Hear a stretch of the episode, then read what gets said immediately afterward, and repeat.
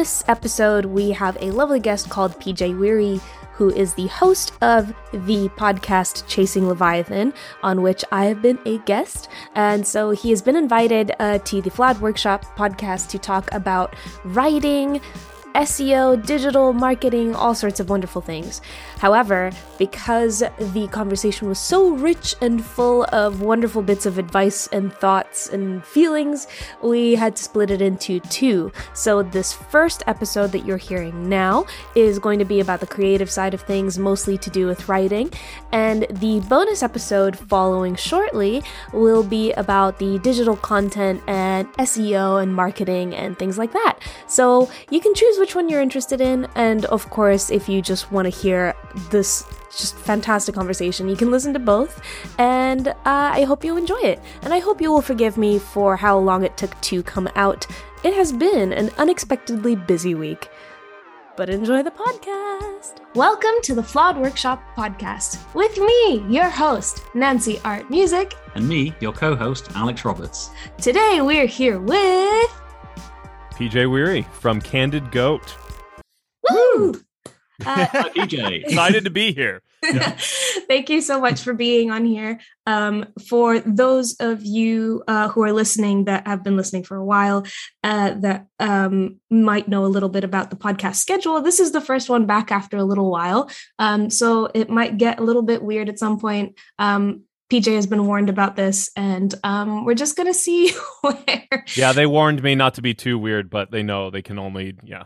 It's Honestly. it's my fault. If anything goes wrong in this episode, you know it's not Nancy or Alex. So I think some of our audience members will know that that's you're being too nice already.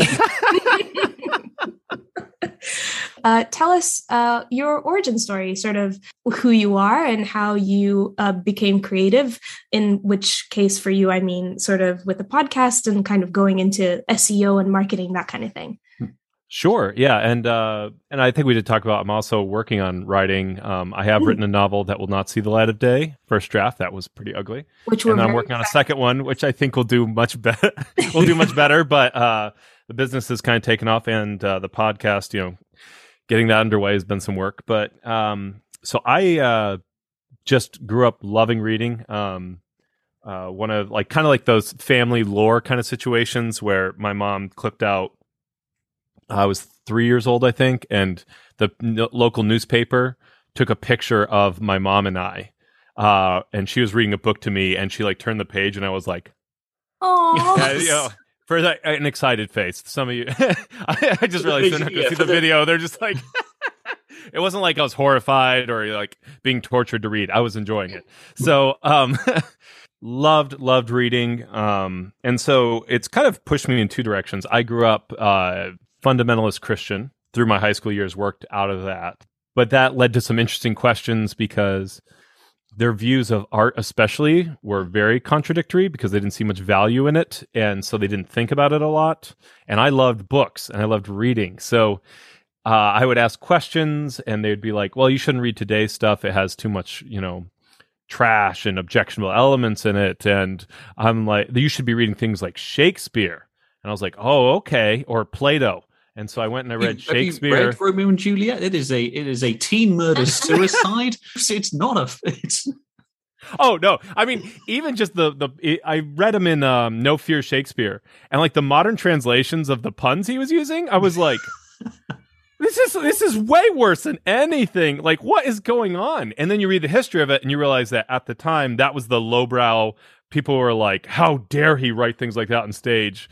And then so there was all sorts of. I mean, obviously, I've moved away from that. I still consider myself a devout Christian, but much more balanced. Um, and so the like there was just all sorts of odd things that came out of that. So that led to two things. One is I I love uh, reading, I love writing, and that's always been kind of a primary love for me. And then uh, that led me into philosophy. Um, primarily to figure out how does fiction actually work because it led to all sorts of questions for me. I'm like, because you you can go the other way. Like, um, we we definitely run into like, okay, uh, my kid is walking out in public and you're wearing a T-shirt with like stuff on it I don't want my kid to see. You know what I mean? Mm-hmm. It's kind of like, yeah, I, like I mean, you know, like if you anyways, I don't, I don't need to get into all that. Like, you know, you, you talk like obviously that we have like consent forms on certain websites for certain reasons, right? Like Yeah. we understand like there's a reason and like why why do we do this? Mhm. And so um it's not just uh like oh everyone should just be able to express everything all the time, right? Like I we we have specific beaches that are nude for a reason. So Yeah. um it's, it's nice not just to, like to, to have the option to be like, do I do I want to see this? And I thought they were just there to make me feel bad. or better. sometimes better. so anyways you understand like i mean it led to all sorts of questions like um one of the biggest ones that's really influenced me is like how does truth work in art because i do believe that art Mm. can communicate truth um but even going back to plato which i was reading at the time like he's like art is just lying and then I, I always love uh, Oscar Wilde's always been one of my favorite authors, and um, I love the, his response to that was like, "Yes, and we're really good liars." Um, which- lent into it I- fully. yeah, just like that. I mean, that's totally Oscar Wilde. But I just look at that and um I, I think there's better answers than that, but I think that's a good like I think that's a clever one from Oscar Wilde, so I always bring it up. So that's kind of what led me into philosophy. I had my own, you know, you I think on here you when we talked about what you want to talk about uh what's a bad day look like for me. So Yeah. I uh I had some uh I've always struggled with depression even when I was a younger kid and Mhm. then I developed some dietary stuff but I didn't know it because it didn't show up in the normal ways. It literally just made me feel like I was very tired and very kind of achy sick. Like there were no other symptoms. Okay. And um, I don't know what it is exactly even now. I know that it's connected to some forms of dairy. Some forms of dairy I can have, some I can't. I don't know what it is. So like it's just like like whatever. like- I'm just like to to like go uh, unnecessarily add to like oh my god me too. Because i feel like whenever you tell someone a health like issue or something that you're going through they're like oh my god my aunt or like i tried this Yeah. tea. And it's like okay fine. But I, i'm kind of going through something similar. I'm trying to figure out what it is. And on this like i saw that a pharmacy near us did like tests. And when I- oh, when oh, I- yeah. when I went in there to inquire about these tests, all I wanted was a yes or no answer and a price, maybe to see how much they would be. This, li- like, I started saying, like, oh, like, you know, I have these and these foods and this is how they affect me. And she goes, oh, no. Oh.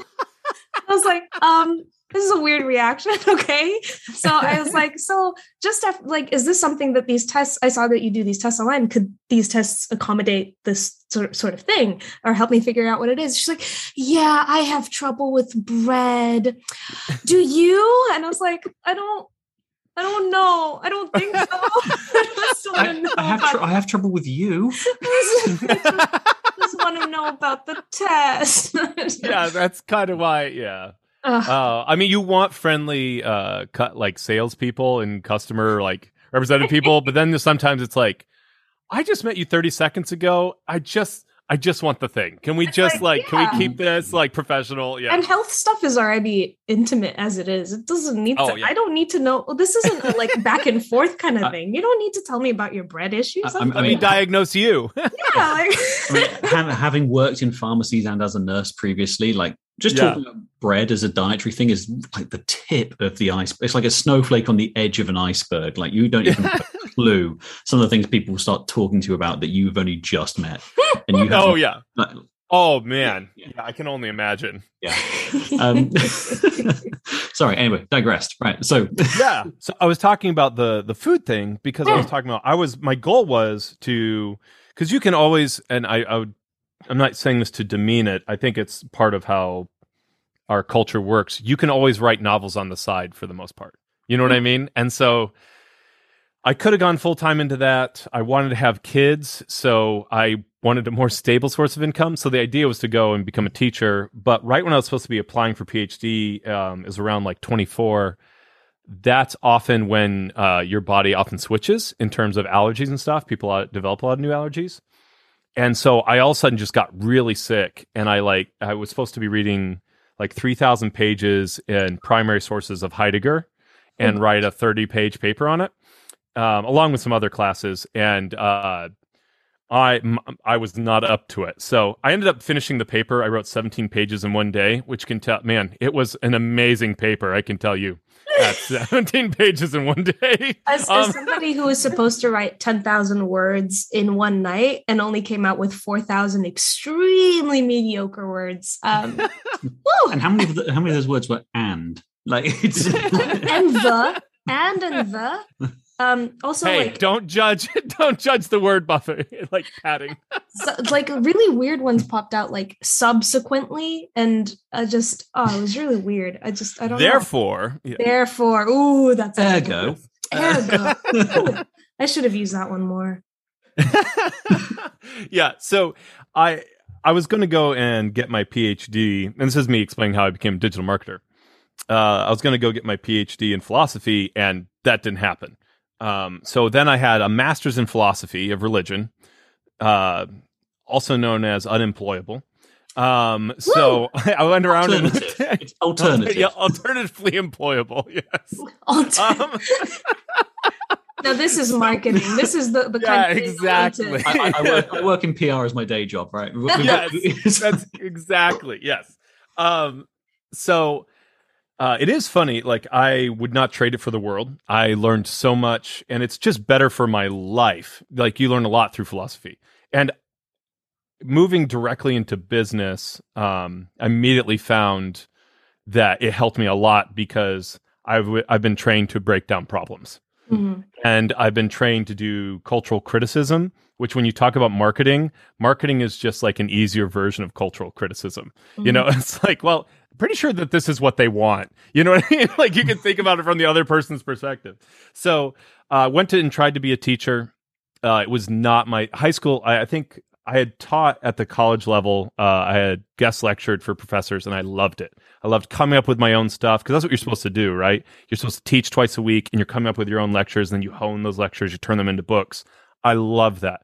High school, you're supposed to use other people's stuff, and the main thing that they want from you is classroom management. Mhm. And I am terrible at classroom management. Your hey, your class is not challenging enough. Your class is too challenging. You know what I mean? It's like uh, like whatever. I it wasn't. It, I I the people everyone I know who is a successful successful teacher Hmm. was pretty much the opposite of me. They loved the grind of it. They loved showing up with the kids, and they just have tons of energy. And, and I I do well talking to people, but I recharge by being by myself Mhm. which. It does not work well when you're teaching because you're not by yourself. So No. No. I w- I would just be exhausted every day. It just didn't work, and that was that was actually great. Um, the I was teaching at a private school. They lost, um, and this was a low point for me because I was like, I can't provide for my family, which is a tough thing as as a man. You know, I had um, I, I ended up getting let go because they lost sixty students at like fifteen, sixteen thousand dollars a pop, and I it was my first year teaching there. So you're like, how many teacher salaries? And I am the last one who got hired. Okay, that was easy. All right, and I'm gone. And Last it was one in, great. first one out. Yep. yes, exactly. And, it, and honestly, it was it was great because I did not belong there, and I, it it totally. I clearly see that as like God's hand on my life, like moving me a certain direction. Like, okay, yeah, it's like it's time. Um, It's really nice. I think what I've found out as I've uh, as I'm kind of navigating through life and and getting more years under my belt. Uh, I feel so happy saying that. um, but uh, I'm 27 now, you know. but it's I I'm finding out that like a lot of growing up is Mm. uh, finding out what you don't like definitely in Yes. uh, and just really even if other people feel like that's the way that's what you should like confidently just saying no i've tried it. I hated it for these reasons. I won't do it again. It's a waste of my time. I want Yeah. to enjoy as much of my life as possible and do that with the things that i actually like instead of trying to continue to like the things that i know i will never like. Right, absolutely. Especially holding yourself to Stockholm syndrome, like forcing yourself to like something. Yeah. Eventually, I'll be friends with it. Ooh. It's like it's not healthy. That's not right. Sorry, you've you've just like is it personification? You've personified something. So Yes. and like in my head now, the stuff I don't like has cute, gigantic, like cartoon eyes, and it's like, please like me, and I'm like, What you can't see, Okay. what, what you can't see is the knife it's holding behind it.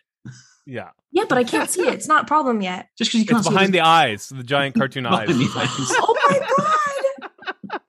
it knows too well my weakness. oh man. no, no, I absolutely. And I think part of it is understanding especially like the world's changing so fast with the internet.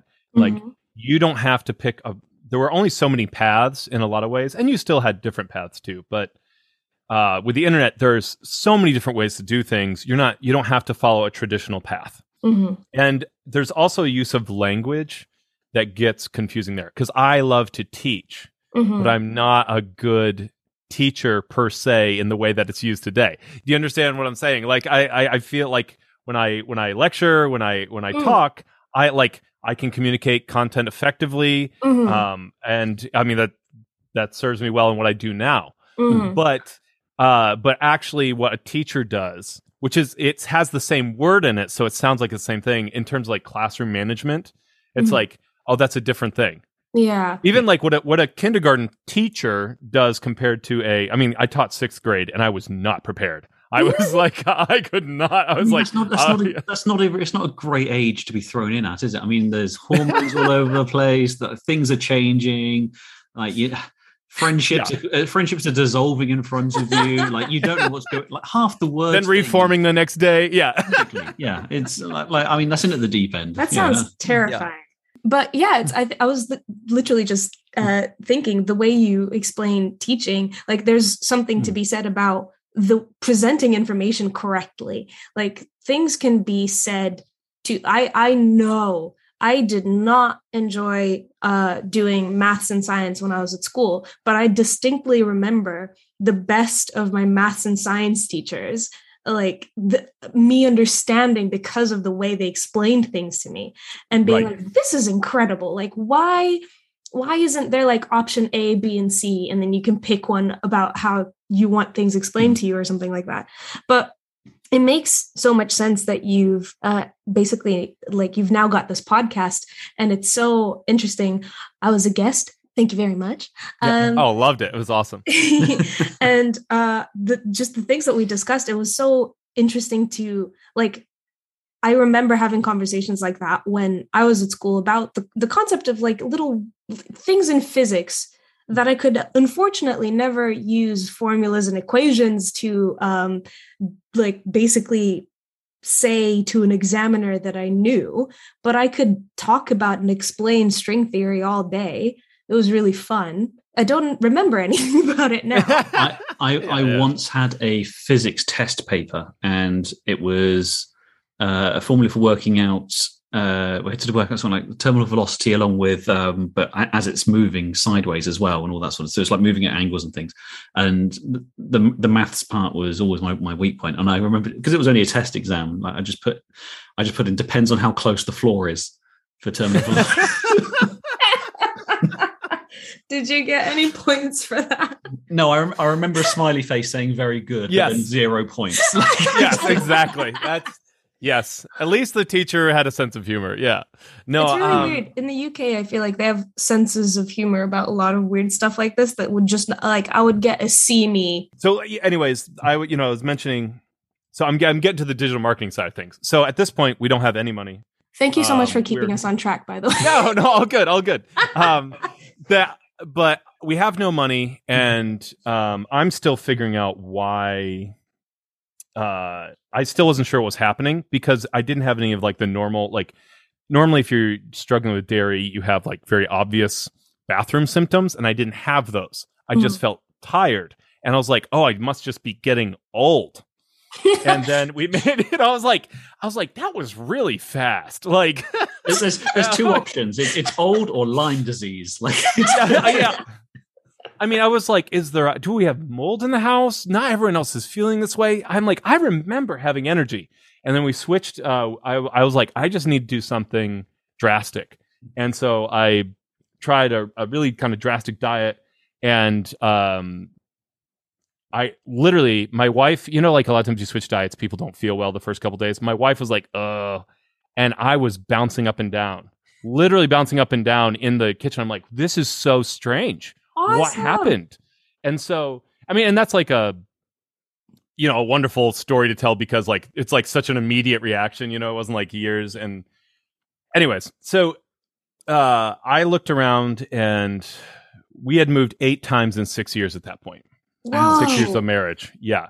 Wow. trying to make it work financially for different reasons and i was like i don't want to move anymore. And so we're and all the job opportunities i was looking at were going to be uh, out of state. Hmm and so um i was like in, in terms of what i would want to do with like philosophy of religion. So i was looking at churches or i was looking at schools right? Like i mean it's kind of like you're not gonna what else pretty are you gonna do with that right? Sunday school, Um, best of both. yes exactly. No. Um so what ended up happening is i was like well i used to code when i was 16 and our computer crashed and my dad blamed it on the coding but it actually wasn't because uh i actually know because it was uh it was learners basic. It wasn't even basic the language. It was like a language like you can't touch the memory so you can't break anything. Hmm and uh but my dad didn't understand that. He's just like you were coding and the computer crashed. And so then like and then i just got kind of bored of it. I was 16 like Yeah. whatever. He was And like, I saw the Matrix on the computer and now it doesn't work anymore. So this is it. Yeah, whatever yeah, yeah exactly so i went uh so at first uh my brother-in-law was in tech i'd worked help desk in college and i was just looking and saying okay where is there a lot of money and a lot of opportunity Mhm. uh, where I don't have to spend another four years at school or even another year at school. And so I taught myself to program okay within six months. And um, I mean, that like I originally started looking at some other tech stuff, and then I was just like, I like the programming thing. And so I landed a job with a digital marketing agency, and they were just starting out. It wasn't a good fit for me. They were very much like the grind mindset, which is great if that's what you're into.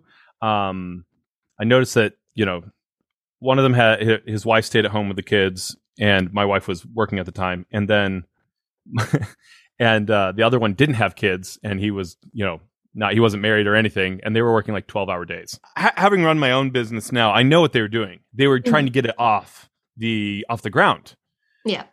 one i didn't have the skills to do that like i had just started gotten started they asked me to code in a language i'd never coded before so that went well as you can guess so Yeah. they were just like oh you can code we don't have anyone who can code and you're way cheaper than other programmers. I'm like there's a reason for that. And um It's like, oh, do you speak French? See. yeah. Yeah. That so sounds good enough for me. Anyways the uh we we broke apart after about three months. It was fine. Like we i think we both still have a good relationship. We don't like really keep in touch but like when we like we i see them i have good thoughts. Like they're nice they're nice guys. It was just Mhm. totally different culture. And so literally with like no money um my wife uh lost her job because the company got bought and um but she had a really good reference from her previous employer and so, uh, and that's why, you know, when we talk about creatives, it's not necessarily what we think of as creatives, but we work with keynote speakers. She Mhm. came from the corporate speaker industry. And so, um, we just started our own agency. Be, uh, it, it was kind of by accident. We were like, I guess we'll freelance. I'm like, we have these skills. I'm not, I don't want to go get a corporate job. Um, I actually had an opportunity when I was learning to code uh, to take on a sales position selling roofs and uh, the guy was making $150,000 a year. Whew. And I looked at my wife and I was like, yes, but he works 70 hours a week. And uh, I'll be honest, I'm like, I'm going to, I'm like, I'm to do that for, I could do that for two years. And I won't make 70, I won't make 150,000 because I'm just getting started out. And I am going, like, at, after two years, I'm like, I, I don't want to talk about roofs anymore. Like, I'm just like, I don't care. like, I'm not Someone- like, I have to be interested in what I'm doing. Yeah, someone someone will say something really innocent like, "Oh yeah, she's got a good roof over her head," and you'll be like, "No." like leave me alone. No. So uh and I, unfortunately i mean so i like what i'm doing now better. Like and i knew that. I knew that i would enjoy like i just uh did a custom coding project for the first time in two years because what we found out is when we started like i'll do a lot of like fixing code but i don't just build stuff because people aren't willing to pay for it. Mhm. so um People aren't willing to pay Re- for anything. Don't- It's- yes. Right, it's any time anything mildly creative has a price tag on it, people Yeah. just lose their minds and don't understand. Um, yeah yeah yeah like, I mean, when it comes to coding, you, you are creating something from Yeah, from basic ingredients. It, it like Something with function like too. something that, like Yeah. you have to come up with it from nothing. and Yes. you've learned the skills for that. They've got to pay you for the time, the skills, the effort you've put into it, and then the service you're providing. That comes with Yeah. a t- price tag. Like, Yes. it's- Have yeah. you seen that TikTok song? I think someone created it specifically for TikTok. Is like, why you know why does it cost so much? Because it takes me effing hours. Yeah. You know, like it's like 'cause it takes. Yeah. oh yes.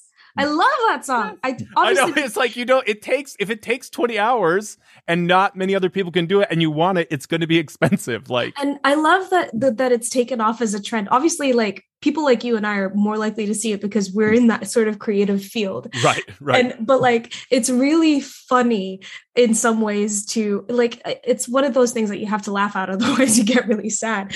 Where it's this fun song that's like really just it, it's overlaid over literally hours of work. You see somebody like there was one that I saw that was turning like rough turquoise into a, like a bit of jewelry as a pendant. The one I saw yes Oh my God, of course it takes hours. He took a rock out of the ground and made it something pretty for you to wear. Like, what? Yes, pay, pay. However much it costs. I didn't check. I didn't look at the website. I wasn't interested in jewelry. I don't want it yeah I was like I don't want it so I'm not going to pay but But, if I, wanted did, it- I would pay a fair price if I could afford it. Um, yeah, yeah, right, right. Um, so all that to say, I mean, so one that explains. Uh, I know that was a lot of backstory, but I think it answers a couple questions that you sent to me, and some of those questions are: uh, one, what does a bad day for me look like? Um, it's Yeah, when I push myself too much to Mm. the point where I don't, um, I stop following through on my habits, and a lot of times that includes eating poorly because mo- the way that I should eat takes time to make, and that's something I've enjoyed about this Mhm. uh, about working from home is that I can put on like I something to cook downstairs for a couple hours and it's fine. Um, but if I'm just like I'm just too tired, and then I order in, and then I don't feel well, and then I feel more tired, and then it just creates this weird. And I, I'm just like, okay, like I get to you know I think we talked about this in in uh your episode on Chasing Leviathan, but um, poor Mondays are like feel such of the brunt of like Yeah. like all right it's time to be disciplined but i'm just like okay i'm just gonna like completely relax saturday through sunday i'm gonna try and eat cleanly but just like completely just like let myself rest and then monday i'm gonna start my habits back over because i'm just more productive even Mhm. when i'm doing not, not that i'm doing it when even when i'm doing more stuff that isn't work i'm more productive because i'm in a better place and Yeah. that's like i mean even like uh so this last with this custom coding project i hadn't done anything like that in a long time. So we were up till this is the busiest we've been in our three years as a business. And we were up till three in the morning like for most of a week. And it was insane. Like you haven't had anything like that in a long time. And i was just so tired. You know i'm like and I, I was just like and i'm like man i can't figure out how to fix this coding problem. And i'm like probably because you're tired. Like, like and i'm like okay. I, i need I to go have- for a walk. Yeah. It's it's good to take a break. I'm learning like uh as i said at the beginning we are back from our hiatus. The reason i had to take a hiatus and it was it was um as i say in like the announcement um little snippet uh, that i put up in the podcast feed uh it was kind of sudden but it was needed because i was starting to um just kind of sacrifice some bits that i didn't that i knew that i didn't want to sacrifice and Yeah. that is already after I've sacrificed sleep and diet. I've like, let's not even, I haven't figured it out yet. Let's just, it's, it's a factor that I'll think about one day. The it literally happened because I think I was burning myself out and then also just becoming really confused because I was like, I'm really enjoying this creative thing. And I actually I don't know if you you felt the same because obviously you've had uh, you wanted to do like teaching and you kind of were like these are my potential paths and then this Mhm. kind of new one presented itself kind of seemingly from the past um i don't know um like did it feel at any point once you decided or like actually even you said that um the freelance uh, sort of company came about um almost like suddenly accidentally. Yes. Yeah. It was like, was there any because I'm this is what I'm expecting for me. I'm expecting one day like I'm doing something and it's kind of like one of those movie montage epiphanies where it's like, oh my God, this is it. And I like run down the street back to Alex and I'm like, honey, No- I figured no. it out. No. You're saying no? I, I- We've had this I- I- discussion I so hate much. to break it to you, but those film montages are not real. They are real for some They're- people. I would say they're very rare. So this is this is this is super weird. I I literally fell in love at first sight. And I didn't believe in it and I didn't believe that. like I still I don't think believe in it's- it, but I did it. I still that's don't believe exactly in it. I was like it's total it's total garbage, but I, did it. Yeah, I remember the exact moment Nancy walked through the door, through the, into the room that I was in, and uh, like the the rest of the room just sort of just like just turns into like this haze, this like vignette I can't see. And it- Yeah. And I told st- him. No, it's not love at first sight. It was it was. But you just said, look, this No. is being recorded. yeah, I know it's being I've got- recorded, but it's fine. It's uh, look, you know, it's like PJ will attest. You know, what is truth? Uh, it's wow. you know, it's a it's a it's a whole philosophical thing. Look, I, as someone that studied history, there's a lot of truth in a lot of places. Um, and the truth is, I saw you, and I remember that. Now, whether that's love at first sight, you don't remember seeing me. I so was it's hungover. You know, it's Well, okay, that you know, in your defense, yeah. No, I literally when I saw Becky Sue, I'm like, that's the girl I'm gonna marry. Hmm. Like that was like super, super strange, and I actually didn't really. I like tried to get to know her, like, and because I didn't know who she was, and I was like, no, and so like I tried to get to know her in normal ways, but my wife uh, loves to work. She works really hard, and so even in college, she had two jobs. Wow. And so she would, yeah, she she would she'd get up at four thirty in the morning to go do the work at the bakery. Then she'd go to class, and then she would work in the afternoon, and then she'd go to the library and study, and go to bed at eight. So the idea of me, like, I like would like try to, you know, I'm like, oh, I- maybe I'll see her around campus or whatever. No, like she was just never around. that's what And started your bread addiction. Oh, yeah, I was It's- gonna Yeah. oh, she makes uh she makes scones every Sunday, and it raspberry scones especially. But she makes it. Oh, Okay, so started. it's uh, amazing. I'm inviting myself over. I'm getting the next flight. Um, Sounds good. Yeah, you, guys, you guys are coming over for scones, and then I like mean, the which is- most expensive scones ever. it'll be worth it. I want to see. It's just people who work that hard and don't uh, I- like. I don't know whether she would say that that was difficult, but there's some people that have, was just like, yeah, that's what I had to do. I, that's what I like to do. I had money in my bank account. I really liked it. And I'm like, but what about sleep and video games and friends and fun? These are the demons that will hold you back. Those are the little things with the eyes, with the knife behind the cute little eyes. yeah, yeah. Gosh. You're looking at a you're looking at like a, a can of rum and coke, and it's like got big eyes on it, going, "Please drink me." Is that like is that where we're at? and good for you. Okay, all right. But but yeah, I don't know if uh, if you felt like because of this like love at first sight potential. I hope to have love at Hmm. or no realization. you hope to have love. No, Wow. no, no. Thanks. I heard you heard it here first, folks. complete my sentences at your own discretion, but do not blame me for the results, for they are not my own.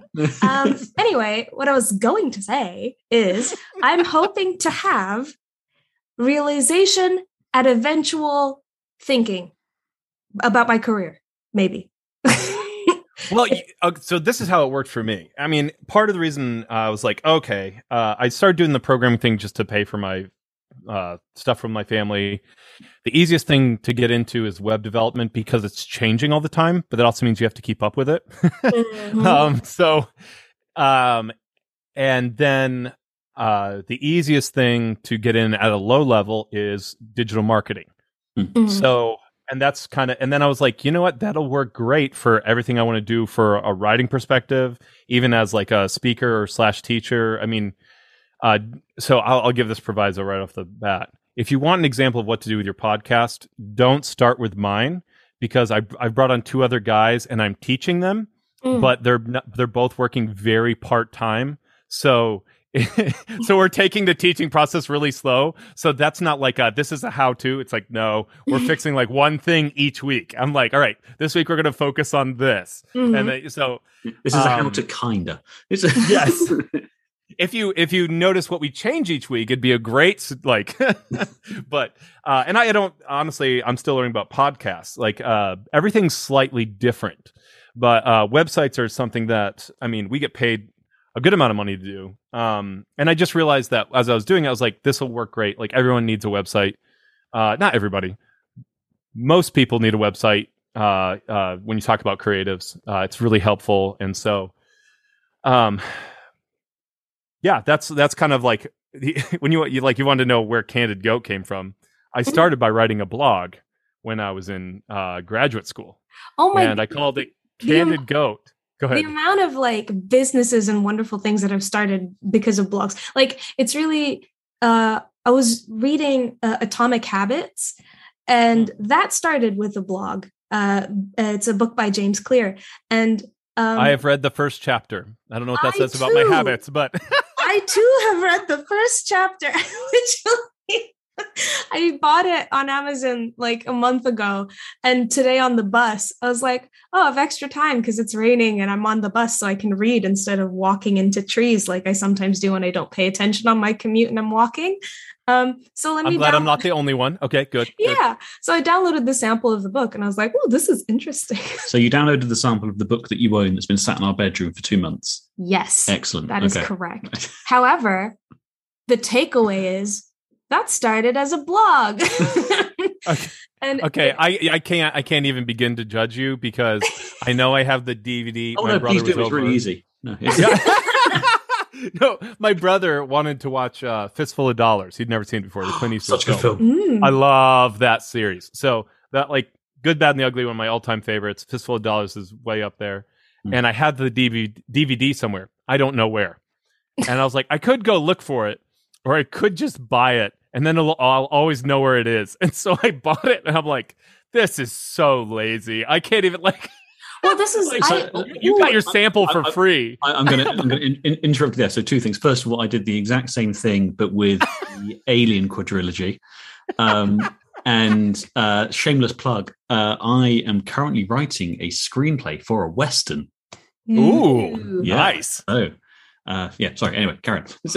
I, I know, but I lo- yeah. Um, and I, I, I, yeah, those kind of genres are so classic. Uh, the novel I'm writing currently is a noir. I mean, it's urban fantasy.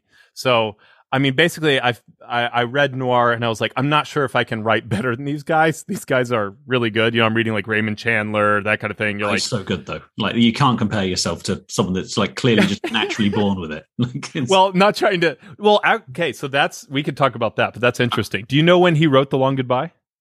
uh, that was his last one, wasn't it? One of his last ones. Yeah, it's what it's it's my my favorite. One of his best is he was 72. So Wow. to say yeah, to say Oh, like I've still got time. Okay, right. yeah, I know. Like I, when I found that out, I was like, oh, I just need to make sure that I just if I just write a little bit every day, I can. I mean, I don't know if I'll ever be better than Raymond Chandler. I mean, if I could be as good as Raymond Chandler, that'd be great. You know what I mean? But who knows how good I could be if I wrote every day for 40 years? because I Mm. still have 40 years before I'm there. You know what I mean? Like that's a long time. That's a that is a true film montage. Then you come out like a dedicated swordsman on the other side. You know what I mean? Like I talk about this on on this podcast with almost every creator because everyone Yeah. has this sort of uh, like fight with w- what like their daily practice or some people don't but Yeah. i i certainly do um and it's kind of like uh one of the one of my favorite things and i don't know whether he was quoting somebody else but uh niko from corridor crew which is like a, a vfx uh uh, channel uh, on youtube talks about how you can never make something that looks as good without the hours and hours of practice and sort of like getting all Right. the really bad stuff out of the way to to your good stuff because it's in you. You just have to get all the bad stuff out of the way and you can't do that unless you make it um, which is something i'm still trying to wrap my head around. But also Yeah. um, to kind of add to the point of like you guys are both uh, writers and, and you're like i'm always i think writers to me are like uh, like a whole different kind of creative in some ways because you can do it so quietly but at the same time like it when you mm. finally bring something out it has so much impact but one thing that i always say is uh, to to alex to hopefully encourage him is um, that like you're not the gonna be the best judge of your own work and you have to no.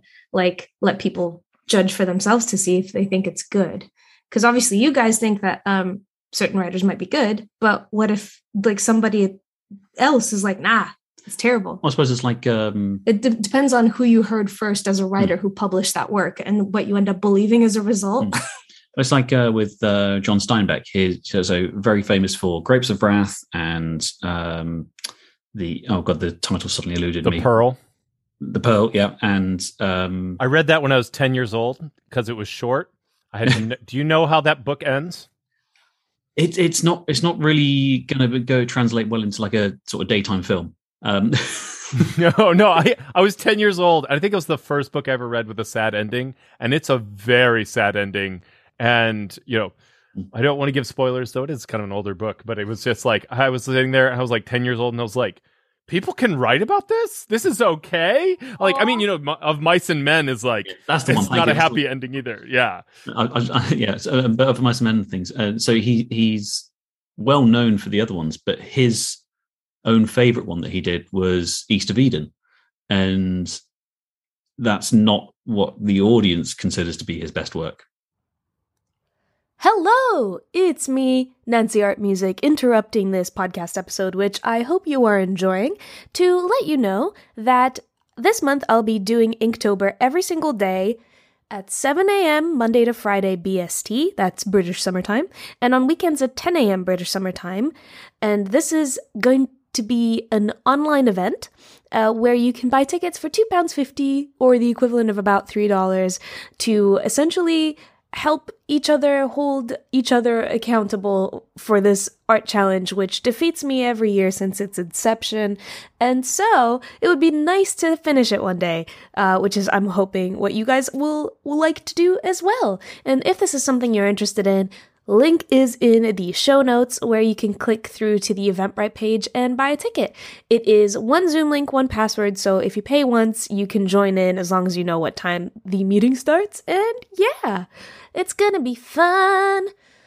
Enjoy the rest of the episode. Um, but we, uh, I remember when uh, I, all those days ago, when um, we recorded the episode um, on Chasing Leviathan, uh, you briefly mentioned that you had uh, a book that you wrote originally, which kind of came about somehow. And um, can you talk a bit about that? How your first book came about? The one that, that's never going to see the light of day. Um, oh, you want the one that's never going to see the light of day? Yeah, because that's the one I'm curious about. Of course, oh, being no. the being the flawed workshop, like mm. th- this whole thing, this whole podcast came about from me realizing that I have like a paralyzing perfectionist issue with music that I'm trying to get over. So, in some ways, this is kind of like my journey to interview my way out of or into doing music, I guess. Um, but so I want to know about all the the things that people have kind of like left behind slash abandoned slash decided for the better that it wasn't worth doing. Sure. Um so to understand i think the fundamental idea was good. And i think i might write it again someday but i would literally just write it again. Mm-hmm. because i fell into the trap and i this is understandable right? I was struggling with the idea of self-discipline i took a summer off and i did and i was like all i have to do is just write this many words in a day Mm-hmm. And I just tried to write those words a day. And I did. I finished it. And I actually, like, that was good because it forced me to write and it helped me solve this particular problem, which was I would write what was ever on my mind that day. Mm-hmm. Not like, not like a journal, but like, uh, I, this character started just becoming me in mm-hmm. uninteresting ways because, like, at the time, I was getting a lot of frappuccinos, and so this character started getting frappuccinos, which didn't fit the character at all. And I'm just like really like, and this is just me mentioning like really like I had just started listening to punk music, so this guy liked punk music, and it didn't really fit the character at all. And like basically, the character was just me, and it didn't fit the character conflict. Mm-hmm. So what basically I was 18 at the time and I was just writing this and it wasn't because like as soon as I read went back and actually read what I had been reading or writing uh I immediately identified the problem.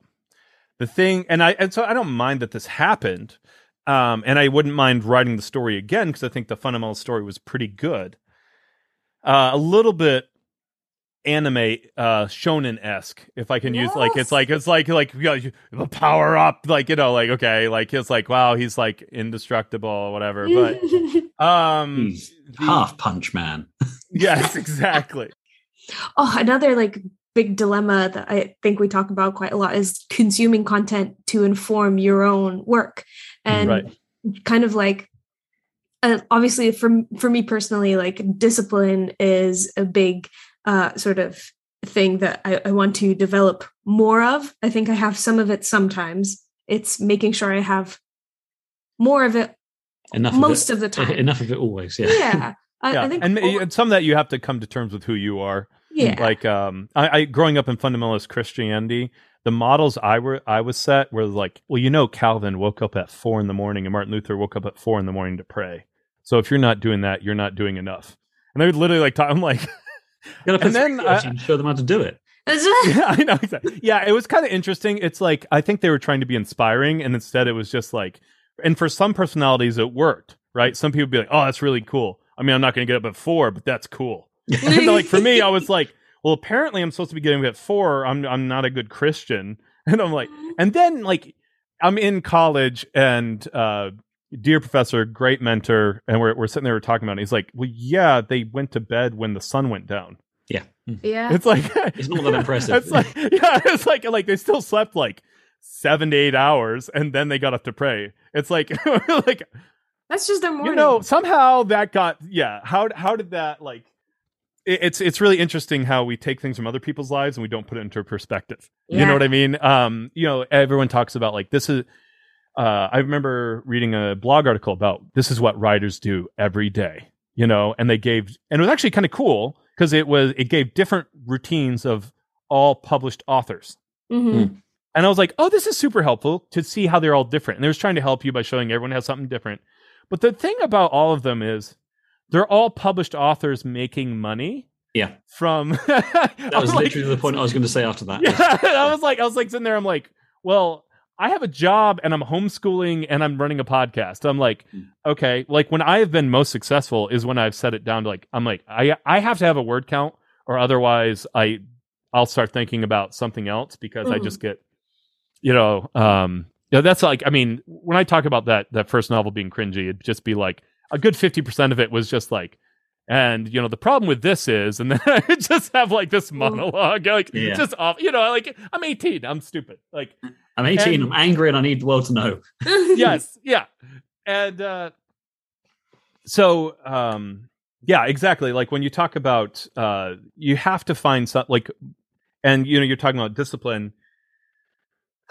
If you can do something like find something that works for you, let it develop, and it's much better to write. And this is what I found. Um, it's better to write 300 words a day than it is to write a thousand words a day. Mhm. So when I got a lot done in the urban fantasy novel I'm working on now, which is a noir um, with a uh, elf who's magically disabled working as a PI, um, I love But- this idea so much. I'm, I'm on board. and it's set in Central Florida, so you get like all like the really weird Florida man type vibes too, I love like it. not from him, love but yes. Um, the whole thing was just bath salts. the the very uh, lucrative trade in bath salts. No, um, uh, so but that started with 300 words a day. That was when uh, we were fostering this uh, infant, which you know that's a thing. You know, um, Sounds like a lot uh, of work. Yes, yeah. Kids are, you know, especially if like I was staying up with them six nights a week, like Mm. through the night. So I'd get like, yeah. Sleep was not the was not my priority. Like literally running kept me sane. You know what I mean? I was just like, but uh and then I did try to do 2000 words because I was doing one of those like November. I did one of those NaNoWriMo things where you like write like to, and I did that. And then I was like, this isn't working for me Mhm. because I'm burning out. Mhm. and then I switched to a thousand words. And if I have a low work schedule, a thousand words a day is pretty good. I Mhm. honestly, even if I was writing full time, I don't know how much more I could do than that. Just because of the way, like, there's a certain part of me, like a re- reservoir, that only works like a thousand words a day. But if I have a lot going on, I'm like, I just need to be content with two to three hundred words. And what I found is, um, the you see, I saw more improvement in my actual writing, uh, doing 300 words a day, every day, because the thing about writing 2,000 words is you have the same quality from that day. But if you write 300 and then you think about it the next day, and you're like, you have all the other the breaks in between, then like your next 300 words is like marginally better.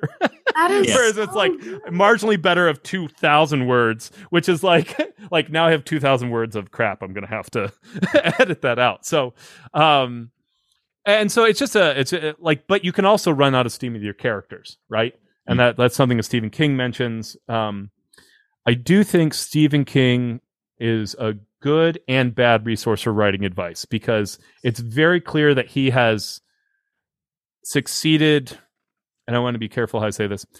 I, uh, he obviously has some natural talent, but he doesn't have as much natural talent as some other writers. Like I've read some real clunkers from Stephen King.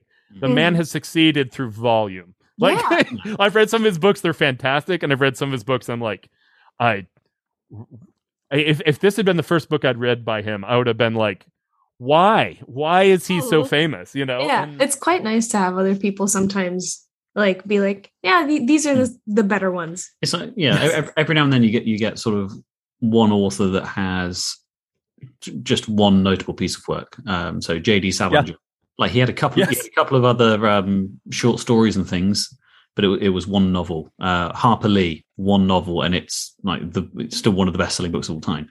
Uh, I know she then had the sequel that was published after her death, but that was that she know. didn't want. She Yeah. did not want published. yes. um, uh, but so mean.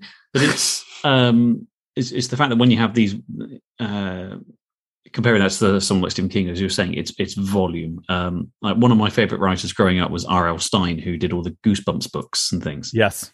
and uh, I watched an interview with him and someone said um uh how do you seem to be pumping out a book every single week and he goes hey hey hey hey hey it's every two weeks uh, um and uh, he, he basically really said he's like i i have i have found a structure that works a lot of my books Yeah. not all of them but you know probably half of them have the same structure it's just the characters the settings and the uh the reward is different Yeah. um and for the audience he was writing for which was you know me as a young you know as a young kid and then as a teenager Right. and stuff it, it nailed it and then he does you know he he then went off and did other things like fear street or whatever where it was you know a completely different thing um but yeah yeah when you so when you say comparing people to stephen king and stuff it's like yeah that is that is like a massive anomaly in Mhm. the in, in the midst of it like again you know Also, his books are thick and the font is tiny. How does this happen? I don't understand it.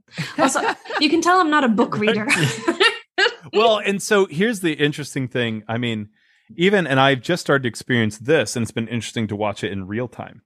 Uh, one of my favorite authors, uh, Haruki Murakami. I don't know if you're familiar with him. Mm-mm. Um, he wrote uh, Hard Boiled Wonderland, The End of the World, uh, The Wind Up Bird Chronicle.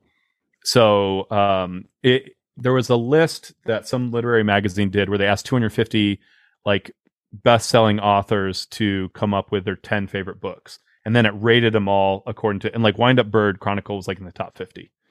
Um, not bad so it's really good. It, I I love that book. Very intense.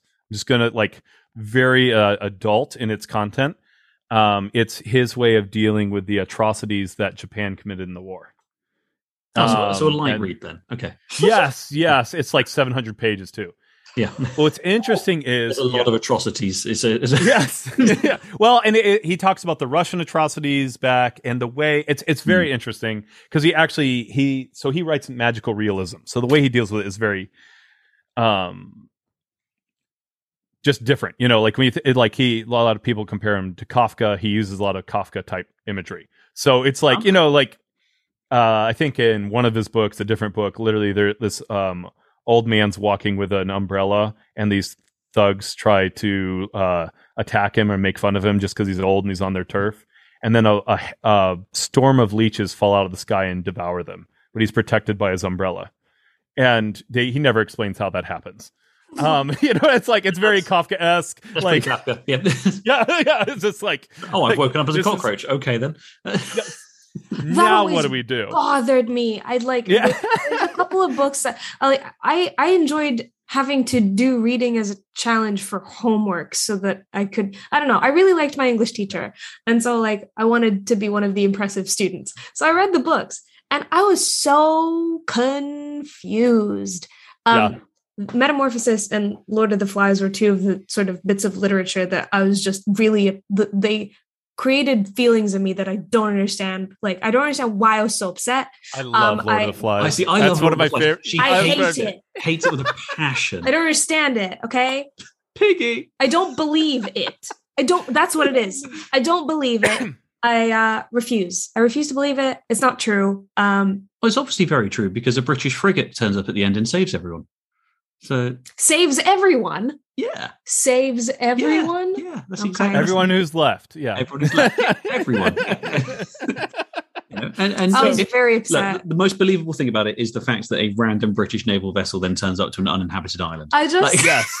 I just- Wonderful. Yeah. the like the I remember that day so clearly because I was confused and I remember turning that last page back and forth because I was like, no, I don't understand this. I, there has to be something else. They- Yeah, where was the and- redemption? Yeah. They, they woke up and it Oh, was do not dream. read The Pearl by John Steinbeck. Do not read it. Literally, the way you described it, I was like, this feels like it's going to be like, I'm glad that I didn't read it uh, as assigned reading. I'm happy. Yeah. Of Mice and Men was actually upsetting enough. Like, Oh, just- I haven't read. Honestly, that was enough for me. I didn't read any more Steinbeck. Like I literally found Steinbeck's uh The Pearl to be more like to be sadder than Lord of the Flies. Like it was like, oh man. oh yeah, Anyways. definitely. I will not read Yeah, it. That so- Um, I did want to return to the Haruki Murakami point because I did have a point with that. oh, sorry. Uh 'cause no, no, it's fine. Like I just wanted like because we were talking about the, um, how some people seem to have a lot of natural talent. Mm. So Haruki Murakami's story, he's been the law, um, odds favorite to win the Nobel Prize like three or four times. Um, so like uh, he's an international bestseller. Like he was the last person since J.K. Rowling to have a midnight uh, release um, for his book, where people were lined up out of the outside bookstores, right? Mhm. Um, and so when you look at this, like obviously, uh, he had never written a book till he was 29. And then he sat down, he wrote a book, and he sent the only copy he had to a competition, and it won the competition. oh my God. So he had been a bartender for 10 years, like running his own bar, or maybe it was six or seven. So he knew how to talk and he wrote in the first person. And he Right. obviously had a very vivid imagination. Uh, what's interesting about that, because I looked at that and I was like, well, I guess some people just have an incredible amount of God given natural talent. Like you look at Stephen King, you're like, this man has obviously persevered through hard work. Like you look at one of his interviews and like they were talking to him and he's like, they're like, how often do you write? He's like, I write every day except for Christmas. And someone's after, like, and there was a later interview and someone was like, uh, really every day except for Christmas? He's like, no, I lied. They're like, uh, he's like, I write on Christmas too. I just felt weird saying that. Um, that's like, like he obviously loves writing and he obviously is not as talented as some other people. He's like a great example of like, my man has stuck with it. Like that's Yeah. he loves it. He just does it. He's written some stinkers. He's written some amazing stuff. Like if I had written as much as he had, I would have some bestsellers too. I'm sure. Like that, you if you wrote like I think he writes like four to five thousand words a day. Yeah. Like, and he's been Wait. doing that for like 50 years. That's insane. But also, unfortunately, sometimes you can tell that he writes four to five thousand words. Oh, that's what I'm saying. Yeah, like he he has he has gone the full like I'm gonna write some stinkers. I'm gonna like I am like gonna find the gems as I come across them. Mhm. Um, where the, Mur- Murakami he writes, uh, wins an award in his first book. Uh, writes a couple others. Uh, Hardboiled Wonderland and The End of the World, one of my favorites. Uh, does well, and then he writes Wind Up Bird Chronicle, and it's like universally acclaimed. All these other authors are like this is amazing and he keeps writing and they do okay one of them the next one there was one that was like had that midnight selling and people are like, "It's not as good." Hmm. And then he just did. He just released one, and it's like, and I read it, and I was like, "This is not good." And Aw. one of the things is I think the translation wasn't as good. So I think that's not entirely his fault because he's writing in Japanese, right? That's part of it, but part of it is he is he has a very distinct formula. You know, we we're talking about the R.L. Stine thing. He writes in first person, magical realism, and it's really stunning to read for the first time. And he has an obvious story to tell. But he uses a lot of the same symbols book to book Mm. And it's very clear that in a lot of ways what's working for him and that natural talent i don't even think it's so much natural talent as like he found a very clear and easy way to depict what was going on in his brain and it was very convincing very articulate and it, it resonated with a lot of people Mm. and then he used it to explain about this very big issue uh, you know, like this whole like how is uh, Japanese culture dealing with itself as it like it becomes westernized, but they lost in the war to the west, but they also like are kind of coming to terms with like we were the bad guys, but we also got bombed, and like you know, like there's like there's like a lot of tensions there. Like it makes for good reading. Um, and more than that, right? Like I mean, there's an important cultural dialogue going on there. Um, but you just start to realize like he because he's never written and I it makes me think of and I it's easy to look at Hemingway and say he's just too harsh, but Hemingway said anybody can write a novel in the first person. And which is really mean, but it's like it's mu- and I've discovered that it's much easier to write in the first person than to write in third person. I generally find. Well, yeah, And- I, I find that like when when I used to write like little short stories, mostly again for school and creative writing projects, uh, like I would always prefer to write in first person. It's really hard to describe. I think if you're you're writing on behalf, it almost feels like you're doing it on behalf of the people that you're in the room and so whose perspective do you focus on and like why is the story being told you have to justify all these things whereas It's if you write technically more difficult. yeah Sorry, oh, go ahead. Yeah. no but yeah that's exactly it's is that you have to like prioritize all these things and justify why it's being told from that perspective and whose story like what is the story about and that's you know it's it, it's so cool Yeah, it's cool, and that I mean that's why obviously that's one of those things that you see in Alex. You're just like, oh my gosh, he can do it. But um, uh, Yeah. no, so um, but uh, my point is is that even like you look at these people who are true like natural god given talent, like holy crap, this person's like amazing, like Hmm. just out of the gate, and then sometimes that ends up being a weakness in some ways and in fact it almost always does in one way or another. Um, you have to look at what um, where you are and where you want to go and then find sometimes that path will take longer than you think. And i i talked about this last time. It just it seems you know uh, but i have been struck by and really appreciated bill gates quote uh, most people overestimate what they can do in one year and underestimate what they can do in 10 yeah. Yeah. i love And- that quote as well. It, it just it's so it's just if if you just pick like i think a lot of people always think about 10 years in the future but if you think back to 10 years in the past where you were 10 years ago versus where you are now if you've always tried to better yourself in one way or another even if you think you've failed in a lot of ways the, you've quite likely moved forward if you persevered through all that. But um what you were saying also about like finding your own technique and and like like look comparing regular kind of creative or like regular creative people who have 9 to 5s and families and you know spouses and things like that comparing that to professionals who are giving this advice from their perspective is another reason why this podcast exists because Right. I love looking at people's like daily routines on YouTube and it all is so romanticized and beautifully cut and edited and there's music and it's great. but they're like, you know, this is what led me to success. And it will be people that are just like doing slightly better than you feel like you're doing that are Mm. confident enough to be able to tell you that this is how I've I, I made it. Thank you for listening to the podcast so far. If you'd like to follow PJ on all his social media and find his podcast, the links will be in the description below. if you want to stick around and listen to the next episode, which is the sort of bonus episode to this one, we will be discussing SEO, which is search engine optimization, digital marketing, and basically the best ways to get your content, whether it's art or music or podcasts or anything else, in front of as many people online as possible. So if you're interested in that, stick around and yeah, stay tuned. I have been Nancy Art Music. You can follow me on TikTok and Instagram at Nancy Art Music. Alex, where can we find you? I'm Alex Roberts, and you can find me on Instagram at Alex Roberts Writer, Yeah. and you can find my first collection of poetry, Empire, on Amazon.